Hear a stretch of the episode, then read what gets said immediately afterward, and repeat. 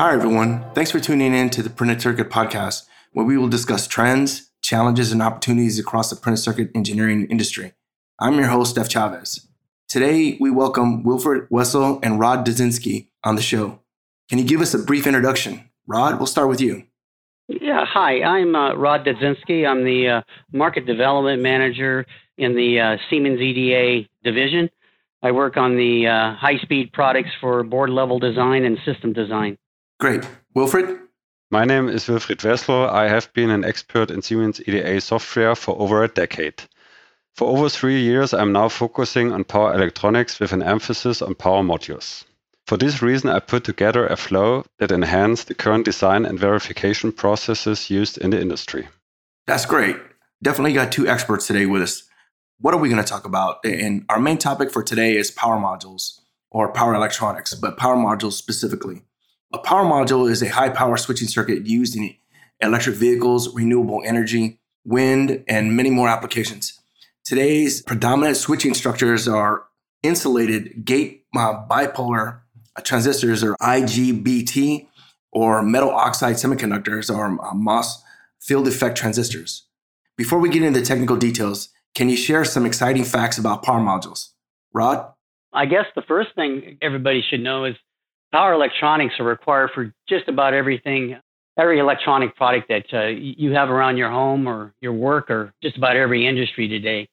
A lot of the current interest right now is around the uh, transportation sector, especially this electric vehicles or personal e-mobility products, everything from electric skateboards, electric bikes, all these kinds of personal e-mobility kinds of products. Power modules are really used to convert electricity from one form to another. For instance, DC current that may be coming out of a battery, convert that into AC current that really is the heart of the power electronics that are in many of these products. Today, over 70% of electricity is processed by some form of power electronics and or power modules.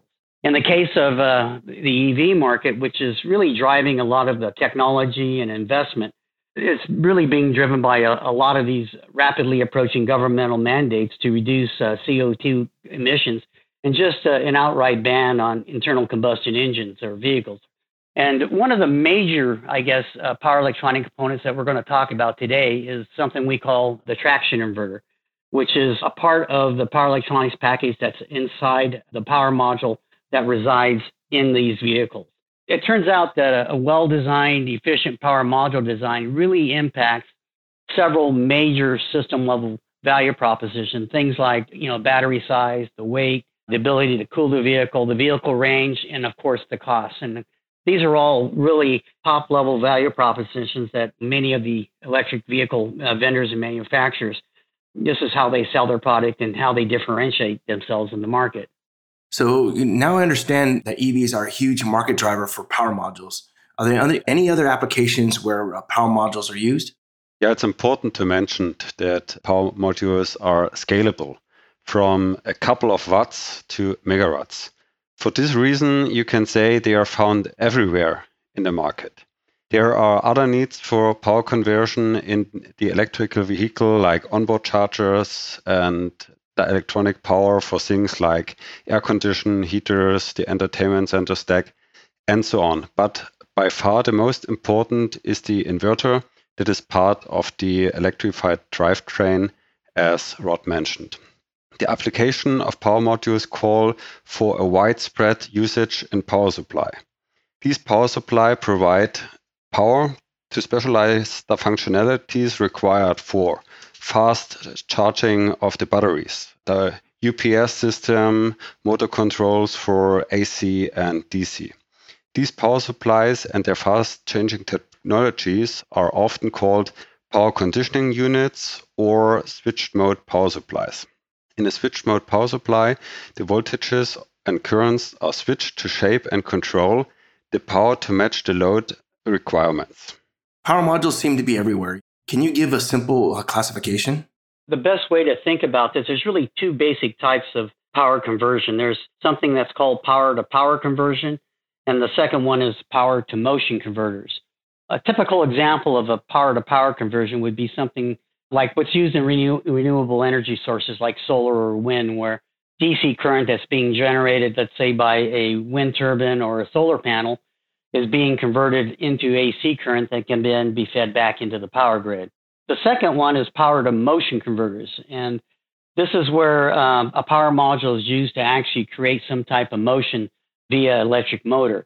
A good example of that, again, would be electric vehicle, where the power that's stored in the battery pack, the DC current is converted into AC current, which is used to really power the different facilities in the car the heating, the cooling, the windows, and especially the electrified drivetrain, which is used for vehicle propulsion.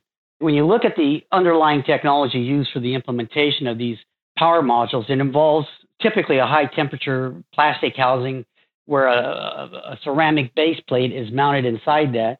They use a variety of different uh, you know, manufacturing technologies. Direct bonded copper layering is, is one that's common today, where we take uh, bare power transistors, power diodes, various insulators, bond wires for connection, copper bus bars to kind of move the, the power off the module and into the system. These are all kind of encapsulated in various ways with various gels that are used to help with the thermal management and improve reliability of the of the power module itself. Interesting. Can you put your work in the context of government CO2 reduction policies? Well, sure. I think everybody's pretty much aware of effects of climate change you know, governments across the globe have all pledged to meet this 2050 uh, target to, to eliminate internal combustion engines. There's a few critical milestones that are quickly um, coming on upon us. Uh, the next one is in 2025, followed by one in 2030 and 2035. And by that time, we're going to see the electric vehicle market uh, has really taken off. Currently, it's a market that's growing at a healthy rate of, of about uh, 26% uh, CAGR and that's through you know the end of 2026. And what's happening here is that it's really transforming the, the entire transportation industry, which then implies that you know there's going to be significant technology paradigm shift away from you know internal combustion engines and diesel engines toward electric. You know, as a result, there's going to have to be new technologies that have to be developed, and in many cases, just discovered. And as a result, the supply chains that are in place today are going to have to evolve to reflect its ever changing consumer likes and dislikes. And so there is an urgency for these companies to, especially in the in the transportation sectors, where you know they're looking for a way to kind of offer a unique e-mobility technology, and the demand for that you know couldn't be higher right now. So the table stakes are pretty high. You know, if you're one of these companies trying to make this uh, transition to electrification, it's almost a, an all-in kind of bet here. Either you're going to make it or you're not. And many of these companies are either going to make it or they're likely to go out of business. So as these companies try to figure out how to successfully navigate this paradigm shift, they find themselves in this need to kind of create maybe even um, new market positions, stronger market, market positions, things that uh, may not have been offered to, uh, available to them in the past. So this whole impact of e-mobility uh, as it becomes mainstream is going to be a, a really big deal as we uh, look forward here in the next several years. Ah, very interesting indeed. Very interesting. Wilfried, I know you're from Munich in Germany. Can you share some personal experiences? If you're out of Munich and you're driving a diesel car, so you really have a problem. So there is a three stage plan to reduce the nitrogen dioxide threshold in Munich what Rod mentioned that for the other countries, it maybe starts in 2025. In Munich, this already started at February 1st. So all diesel vehicles with an emission standard uh, worse than five are banned from the Munich city center. And of course, we do not wait another year. So this year in October, all diesel vehicles with an emission standard worse than six are and from the Munich city center. So basically, you are not longer able for personal traffic to go with your diesel car in the Munich city center. Until that, you have some exceptions for public transportation. But finally, next year, there also these expectations in these areas will be omitted. So you see that it is really urgent to change fast and to improve the current development processes for electrical vehicles. Wow, that's interesting. Rod, can you explain the most significant market driver and why our listeners should care? Well, you know, th- there are many different market drivers. I think, though, for this audience here, their interest might be what's going on with design tools and the workflows associated with designing these kinds of products. The first thing that comes to mind is these kinds of products are going to require a simulation design process. At the semiconductor device level, right, we're already seeing a growth of easily over 25% CAGR through the end of 26 as well. And in the past, you know, uh, the power modules that we've been talking about, they have been using traditional silicon-based IGBT circuits. These technologies have been available for many years, and the manufacturing processes are mature, but the device cost is, is lower for those. And what we're seeing now is a, a whole new investment that's going around um, modern wide bandgap semiconductors like silicon carbide and gallium nitride. And as a result, new investments in fab lines to support that is increasing. Uh, a major investments in this area are in the billions of dollars to offer um, the upcoming demand for both silicon carbide and gallium nitride. So it's a rapidly changing environment from an investment standpoint, from a, a technology standpoint. And as the demand continues to grow for these e-mobility applications, either silicon carbide seems to be the best suited for this main or traction inverter that we've talked about, this electrified drivetrain. Although gallium nitride is also finding n- nice niches in the area of charging stations and onboard chargers and things like this. So when we look at the market, right, there are different kinds of converter types that are part of you know electric vehicle. As I mentioned, the traction inverters themselves represent a $19 billion market by itself, and it accounts for over 60% of the total electric vehicle converter market. So by focusing on these traction inverters, right, it seems to be like this is the, the, the biggest area or the biggest opportunity for folks that are looking at providing uh, design flows and design tools uh, to meet this need when we look at the end applications, you know, whether it's a, a battery uh, operated vehicle, a hybrid, and, and so forth, right? Again, we're looking at electrified drivetrains, and this is really where uh, a lot of the investment, a lot of the interest is being focused today. And power modules are at the at, at the center of that attention. Yeah, I, I agree. I agree. Wilfried, can you explain why this topic is so complex? If you start design for uh, the power module, the designer must select one of many technologies. Just to mention two, you have the traditional, the silicon, the IGBT, or you have the silicon carbide MOSFET.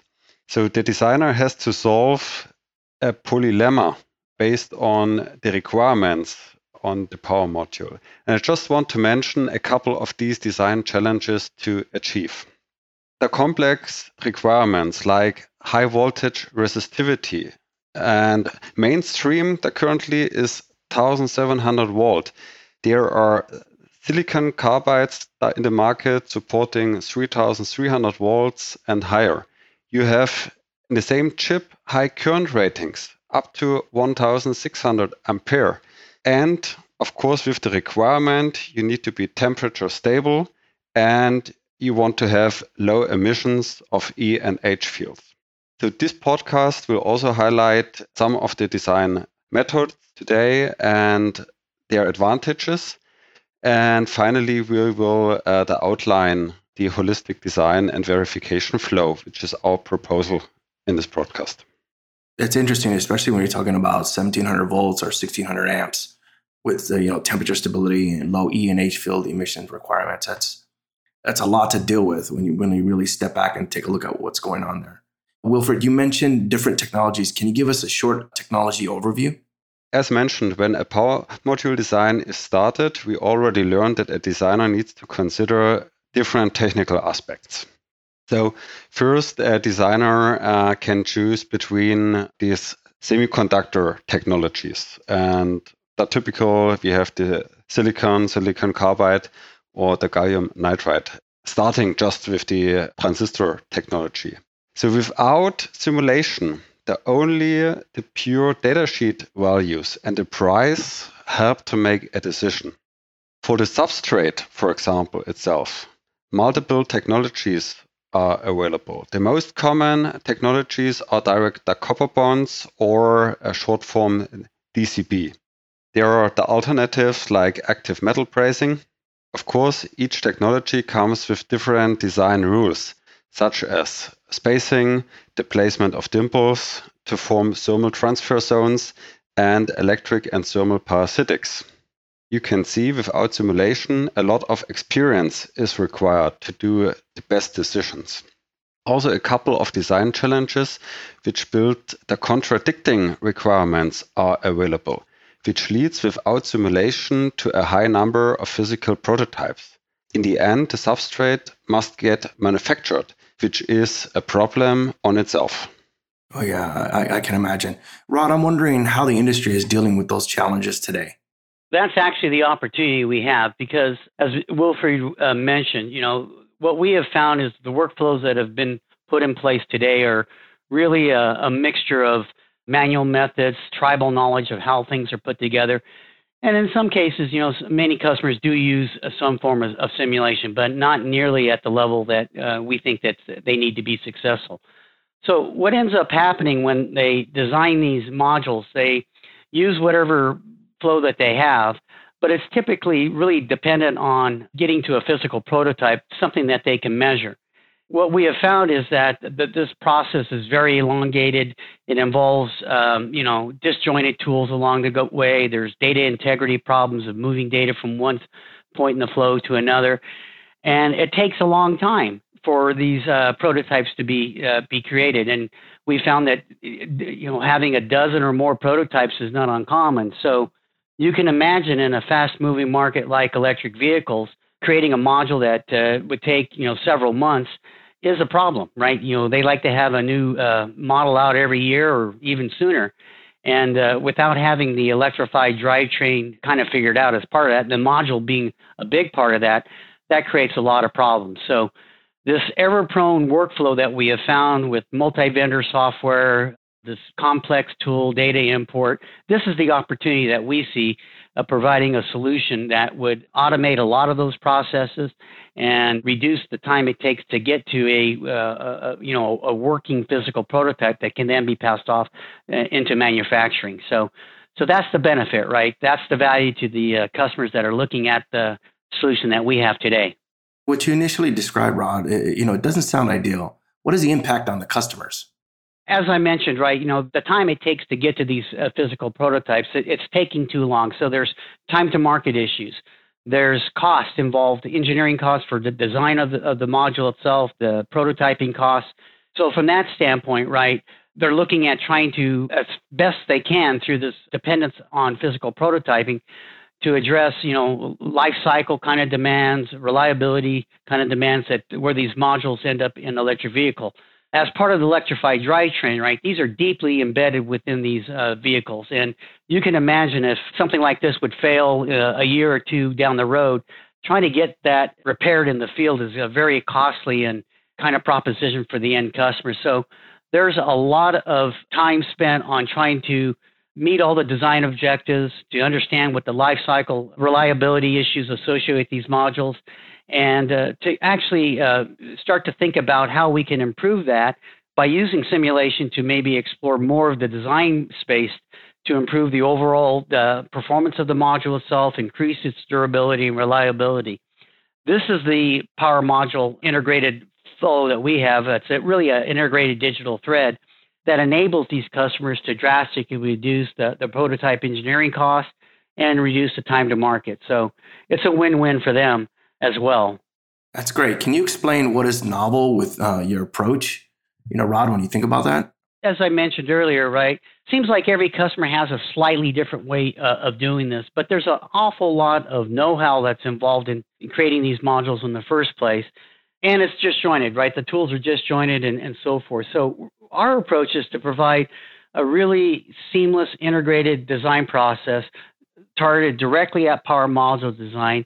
And this is really what the value is for the end customer that's looking at improving their overall design process. You know, for regular attendees in this podcast, you know, using an integrated ECAD uh, process is their daily, you know, bread and butter, uh, so to speak. Can you describe the tool landscape required for power module design? we put together a start with uh, Xpedition Designer and the EDM library. And honestly speaking, the schematic for such a power module looks pretty simple. So you have just a half bridge, for example, is just a couple of components, but still the interactive alignment and informal reuse the method in the schematic can help to accelerate um, the schematic creation process. More important here is the integration of our multi-language solver supporting uh, SPICE, VHDL, AMS, C code, and the other languages to ensure that the pure electrical circuit works. And here, of course, there also the devices itself or the components, they come up with some the component parasitics like the casing inductance and so on. And if you can perform a good pre-layout simulation with Xpedition AMS, you can ensure that the product will work on, uh, the, under ideal conditions. So for this reason, user uh, can perform their waveform the analysis using like uh, the modern scope with the waveform the analyzer that even in this stage the design can be optimized and for example you put in some shunt resistors and so on to get some valuable data out of your module of course for the layout part it's more like a package if we talk about 1700 volt and 1600 amperes. So for this reason, uh, Xpedition layout needs the advanced the package options. So this is really a must-have for the power module, the implementation, which is currently done in the industry mainly with mechanical tools. The main advantage is that bond wires are parameterizable objects which can be placed interactively. This 3D view and its capabilities to import mechanical enclosures help to check and optimize the bond wire placement. The good thing about this while doing the bond wire placement the interactively, a 2D and 3D design rule check ensures a correct by construction approach. In addition, the layout designer gets information on bond wire length, angle, and so on at the fingertips, which ensure the manufacturability. You know, as a, a very seasoned and experienced uh, PCB designer, you know, I, I get it. This sounds very comprehensive for the design aspect, but what about the design verification? So if you want to verify power modules, you need HyperLynx's advanced solver to simulate, for example, stray inductance of a whole module or current density. With this, the number of bond wires needed is no longer a guessing game and the system architecture can already predict the overshoot of a module by multiplying the current di by dt with the stray inductance.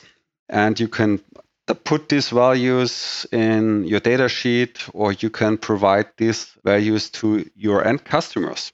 A typical load case of 1700 volt and 1000 amps, we already hear these numbers a lot in this podcast, can be easily applied to a power module. Imagine you want a new engineer or a student test a physical prototype with these values. This is also a kind of risk mitigation, especially if you assume issues with your power module. So you have some good uh, visualization, the methods uh, that helps to find the current, the bottlenecks, and to ensure an even current distribution. With the full wave solver, you can also calculate uh, H and E fields. This helps to optimize the power module behavior in a real world environment. So if you have a really, really high uh, integration in an electrical motor with the gate driver board and of course the controller board. Another uh, advantage here is after simulating A, E and H fields is the maximum field strength. So just imagine these power modules are filled with a dielectric uh, gel. And the gel has a maximum field strength to withstand. And you need to ensure that you do not exceed a certain field strength threshold so that you uh, avoid a breakdown. You know, Wilfried, I understand uh, that you have a streamlined process for design to post layout verification. Do you have a solution to close the loop between pre and post layout verification? Yes. So in some cases, we call the pre-layout simulation also executable specification. So this means, and I defined it like this, pre-layout simulation is your ideal case. And after that, the designer is taking care about the implementation of the substrate, the uh, placement of bond wires, the placement of components, and so on. And of course, this is not included in the pre-layout simulation. This leads to the final steps that electrical parasitics between all component pins can be automatically back annotated to Xpedition Designer and AMS. This level of information enables the hardware engineer to simulate the design regarding its actual switching characteristics in a static and dynamic state. The waveform can be uh, used to calculate uh, static and dynamic switching losses, which then can be used in the thermal simulation with flow EFD. Xpedition AMS can read parasitic elements such as spice circuits, uh, also defined as lumped elements, R, L, C, and Gs, S parameter, Z parameter, and Y parameters. The good thing is that these parameters even can come from measurement. So if you have your physical prototype in place, you do your measurements, you can even put these values into Xpedition AMS. So the intelligent net listing process embeds all these parasitics automatically without touching the schematic. So this ensures data integrity, which is absolutely important for such a development process.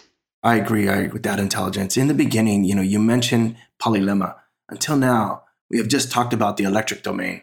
Can you give us some more insights into what you're doing with a thermal and mechanical? So this is a great question. For the thermal simulation, the power values for each device can be extracted from the last simulation with the parasitics. These values allow us to perform a thermal simulation, for example, in FloEFD, which is uh, CAD embedded, for example, in NX, and it's a multi-purpose CFD, the simulation tool. Uh, the power module or the whole inverter system, including a heatsink, can be used as a basis, since only the conductive heat transfer is necessary and important for this design, a simulation, and a parametric study can be performed extremely fast. Of course, it is possible to enhance this simulation with full fluidic uh, domain the properties like uh, fluid heatsink and so on. But at the beginning, it's enough for a case rated or a design rated power module to have the conductive heat transfer only. Can you combine the thermal and electric domain?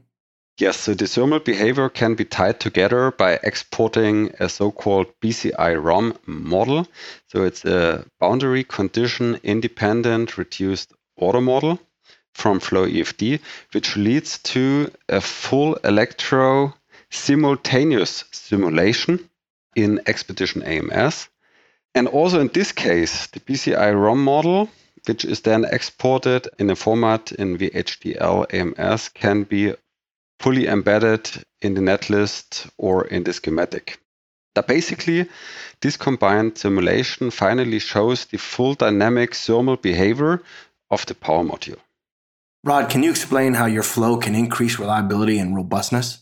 I think Wilfried kind of touched on a couple of these topics, right? You know, this idea of electrothermal as a single kind of design process as well as the thermal mechanical. But the, the, the, key or the secret to kind of making this work is being able to do this early in the design process at a time when you actually have you know ability to make those changes to the physical design so that you know it doesn't propagate down the rest of the workflow and end up in a situation that's going to cause a problem later on. This technology around thermal mechanical or electrothermal consideration is integrated as part of the whole flow. FloEFD being a big part of pulling that all together. So being able to verify, you know, various mechanical stresses between the copper and the substrate, the solder layers, you know, trying to predict at what point you're going to have failures due to like bond wires popping off because of thermal stress and uh, cycling that goes on. These devices turn on and turn off. They they get hot, they get cool, and as you can imagine, you know, there's a variety of different thermals and electrical stresses uh, that have to be accounted for. So so we see this in all throughout the flow, uh, in, in, different pieces of the flow. So again, this is kind of the, the, thing that we went after in terms of trying to put the solution together is to attack these problems which uh, you know designers are dealing with today. Interesting. You know, how would you conclude your current achievements? Compared to the weekly link design flow, we saw that using uh, Siemens products that enable a seamless digital thread for the whole power module design process, reducing costly interactions and development is only one advantage of such a highly integrated working method. Accelerating and optimizing the design without using physical prototypes using simulation that only helps to improve cross-domain product reliability even further. So this single vendor approach guarantees a simplification of all the process steps needed to design a power module due to highly automated multidiscipline verification. Very interesting indeed. Rod, can you summarize the power module design challenges on a system level? This is true for all of electronics products, but reducing the size of a component, you know, higher levels of component integration is, is one of the key ones. From a power module standpoint, the trends that we're seeing there are things like circuits that were once separate, like uh, gate driver circuits or controller boards, over time will be integrated as part of the power module. So higher levels of integration and making things a lot smaller, more efficient. Thereby, you know, that also reduces the weight of the of the overall system, and that tends to increase, you know, like things like the vehicle range, which is a, a key factor. You know, reducing the power conversion losses, making it extending the range for, for vehicles, the longevity, the performance, the cooling requirements that are that are uh, implied here. Now, all of these things kind of all converge on the, on the same thing. As as you reduce the, the size of these components, everything seems to scale, right?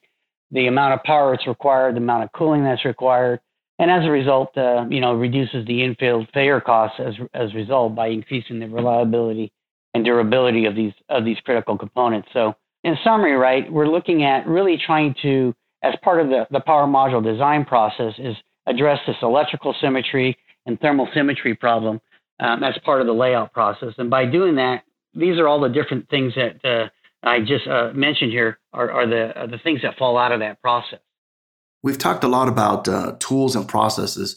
Can you please summarize the Siemens digital thread? So we can put this together in, uh, let's say, four main areas. So the first one is the workflow.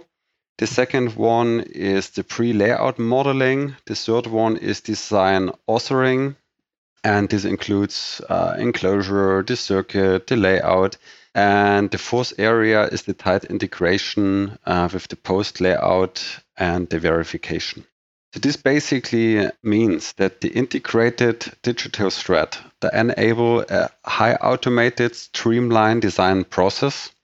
Adopting uh, the thread reduces the prototyping and lab time costs while accelerating the time to pass the final electrical and thermal sign-off the number of design derivatives uh, start with some form of design reuse, which basically means uh, it's not longer required to start from scratch every time, including uh, subsystem models for motors, cable, and thermal.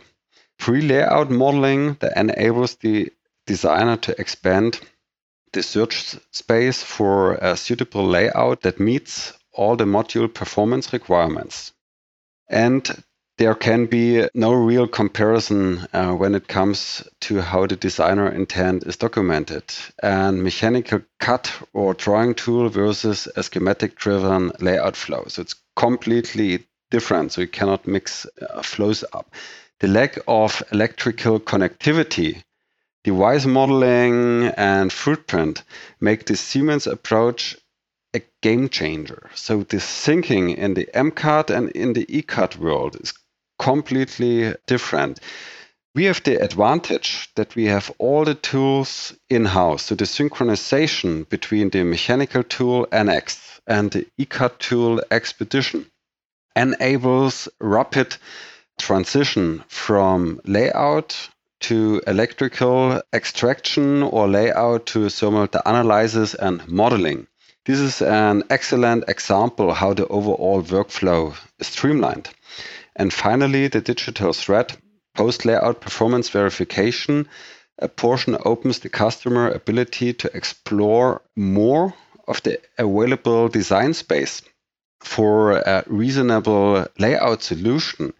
So just imagine that currently, if you build up your prototypes, so you're satisfied as soon as you reach the requirements.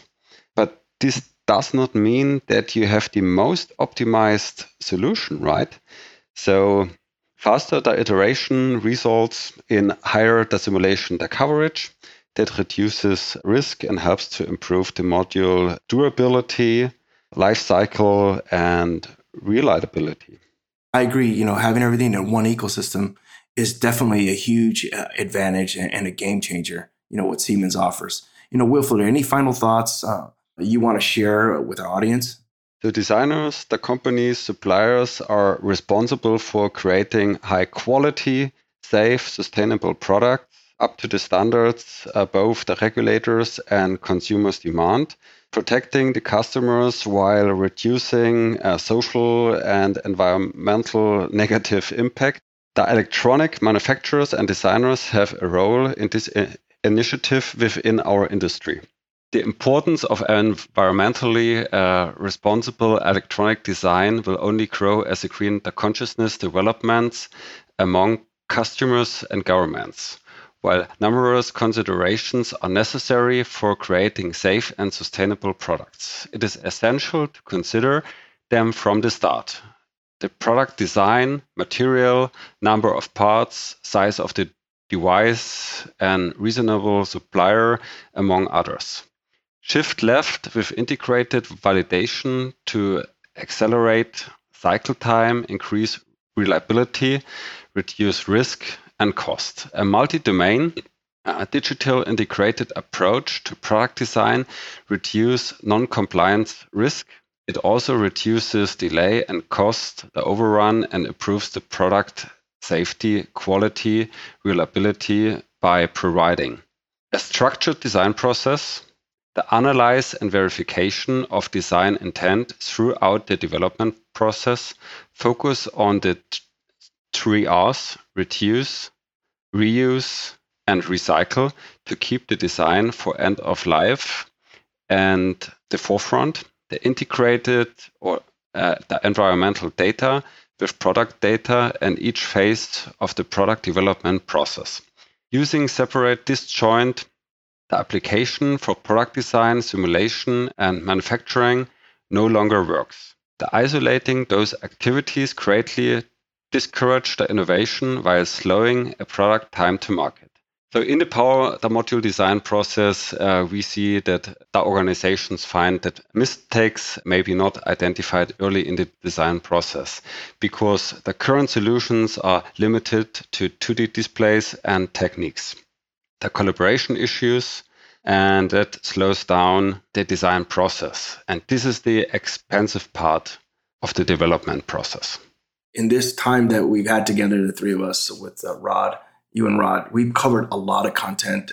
And I feel, and I'm sure you, you both feel, is it's really great content. And we can, I think we can easily go another two hours uh, talking about this uh, with the passion that we have. And we covered a lot of topics on power electronics, specifically regarding power modules. I want to thank uh, you, uh, Rod and Wilfried, for your invaluable insights that you provided and shared with uh, not just myself, but with the audience today.